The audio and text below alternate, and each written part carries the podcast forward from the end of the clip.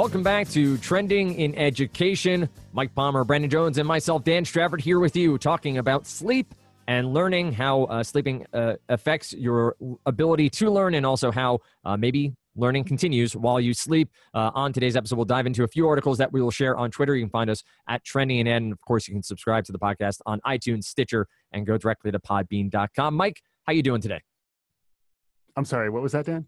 Were you asleep? Oh, that, that, open was uh, was was was a little protracted, so I thought I would catch a cat nap uh, in the meantime. the nappuccino, uh, I, I, get it. Yeah, yeah, no, but I'm good because I'm a I'm a I'm a third bird, and uh, we're recording in the middle of the day, and as a third bird, uh, I'm pretty alert right now. Mm. I also had a cup of coffee this morning.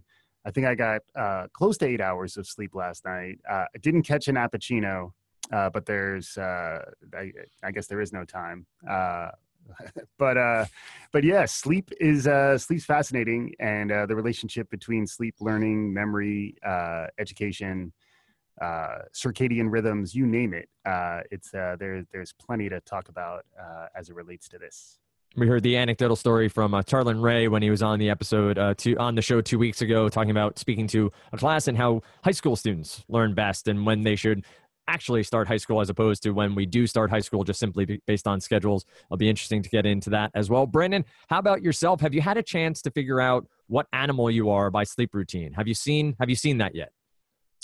No, I, I have not. Um, so I think you've uh, you really brought it. Thanks for thanks for um, uh, blowing up my spot, Dan. I uh, I guess I'm a sloth. so uh, what well, I was going to ask you. I was going to ask you based on ba- mainly because I feel like I'm I would be a wolf. It's it's uh, dolphin, lion, bear, and wolf. And there I'll share out this article. But I was wondering as a parent. As a parent, do you see your sleep pattern changing, and has that affected your memory? Ha- has your your daughter uh, changed your sleep pattern and changed the way you learn or the way your memory works because of lack of sleep?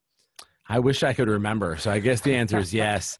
I mean, I've I've been lucky. Um, my my daughter is a good sleeper and always was. Mm. So you know, there are all these these horror stories, which I think are true, mm-hmm. of you know parents sleeping. Dan's pointing at himself. Y'all can see that as listeners.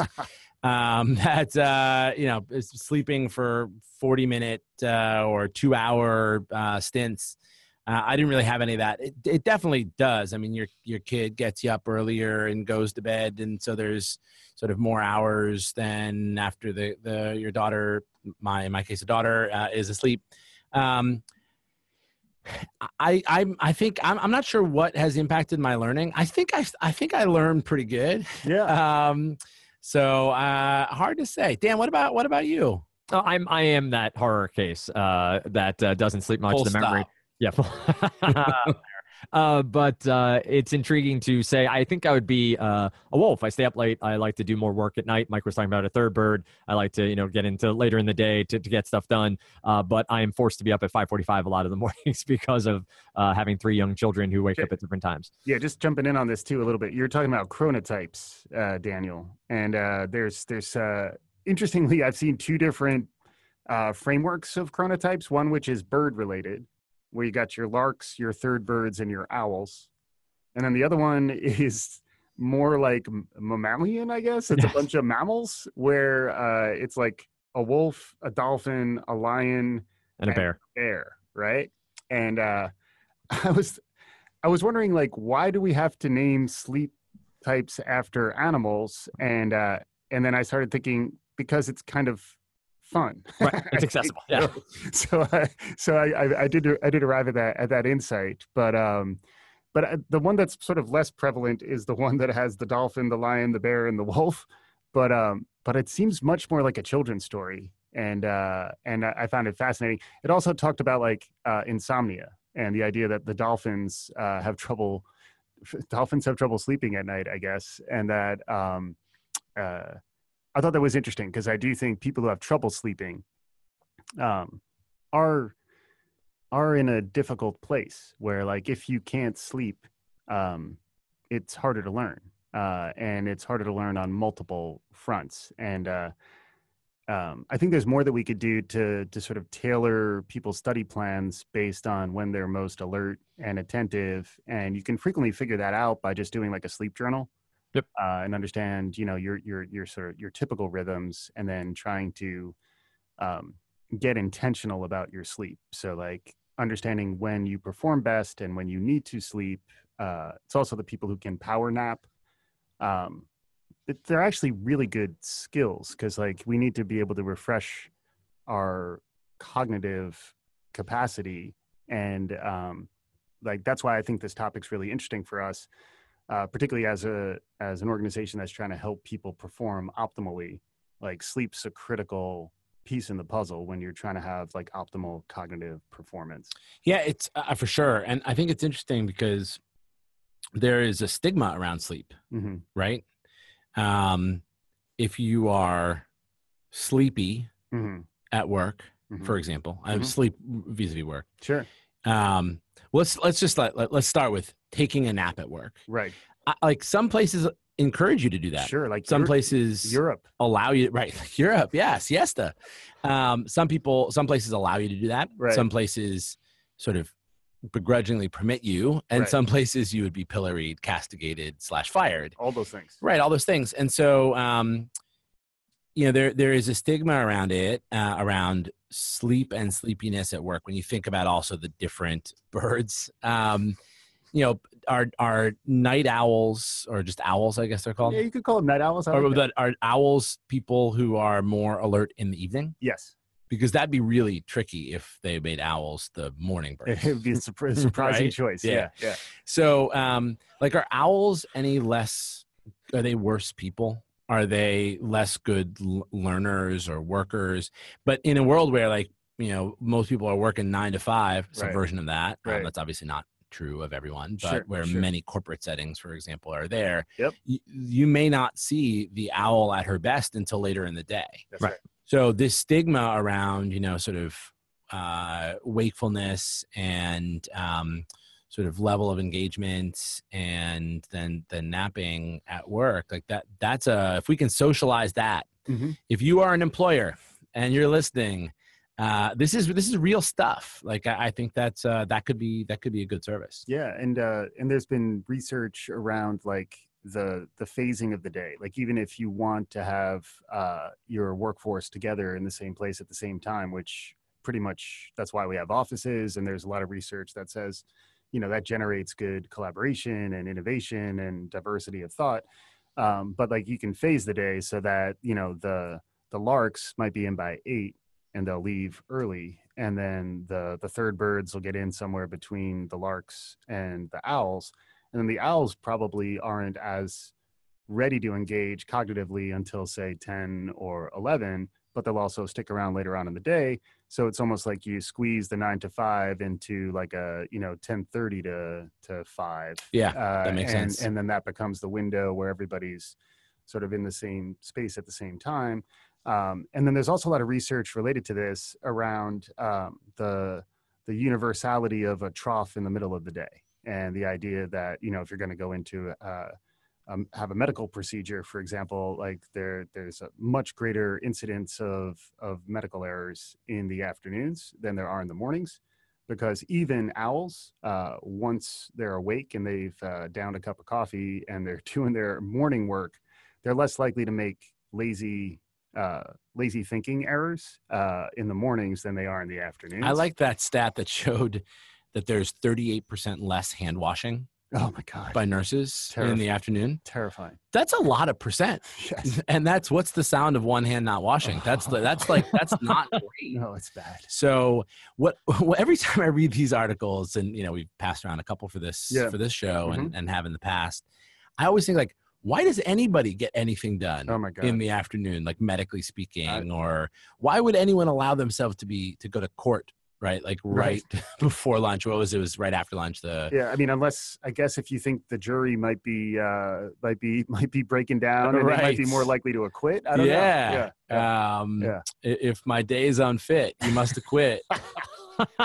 One other quick thing on just the language here is third bird. It's it's Dan. You you sort of blew me up again for Yeah, not knowing that I I read like a hundred books in preparation for this and missed your one bird word. It's his gotcha. It's his gotcha. Is the he loves the gotcha? Is the third bird just because they needed a third bird? yeah. Like they they're like so larks are morning, Uh huh. owls are night. Yeah. There's a third type of people. Yeah.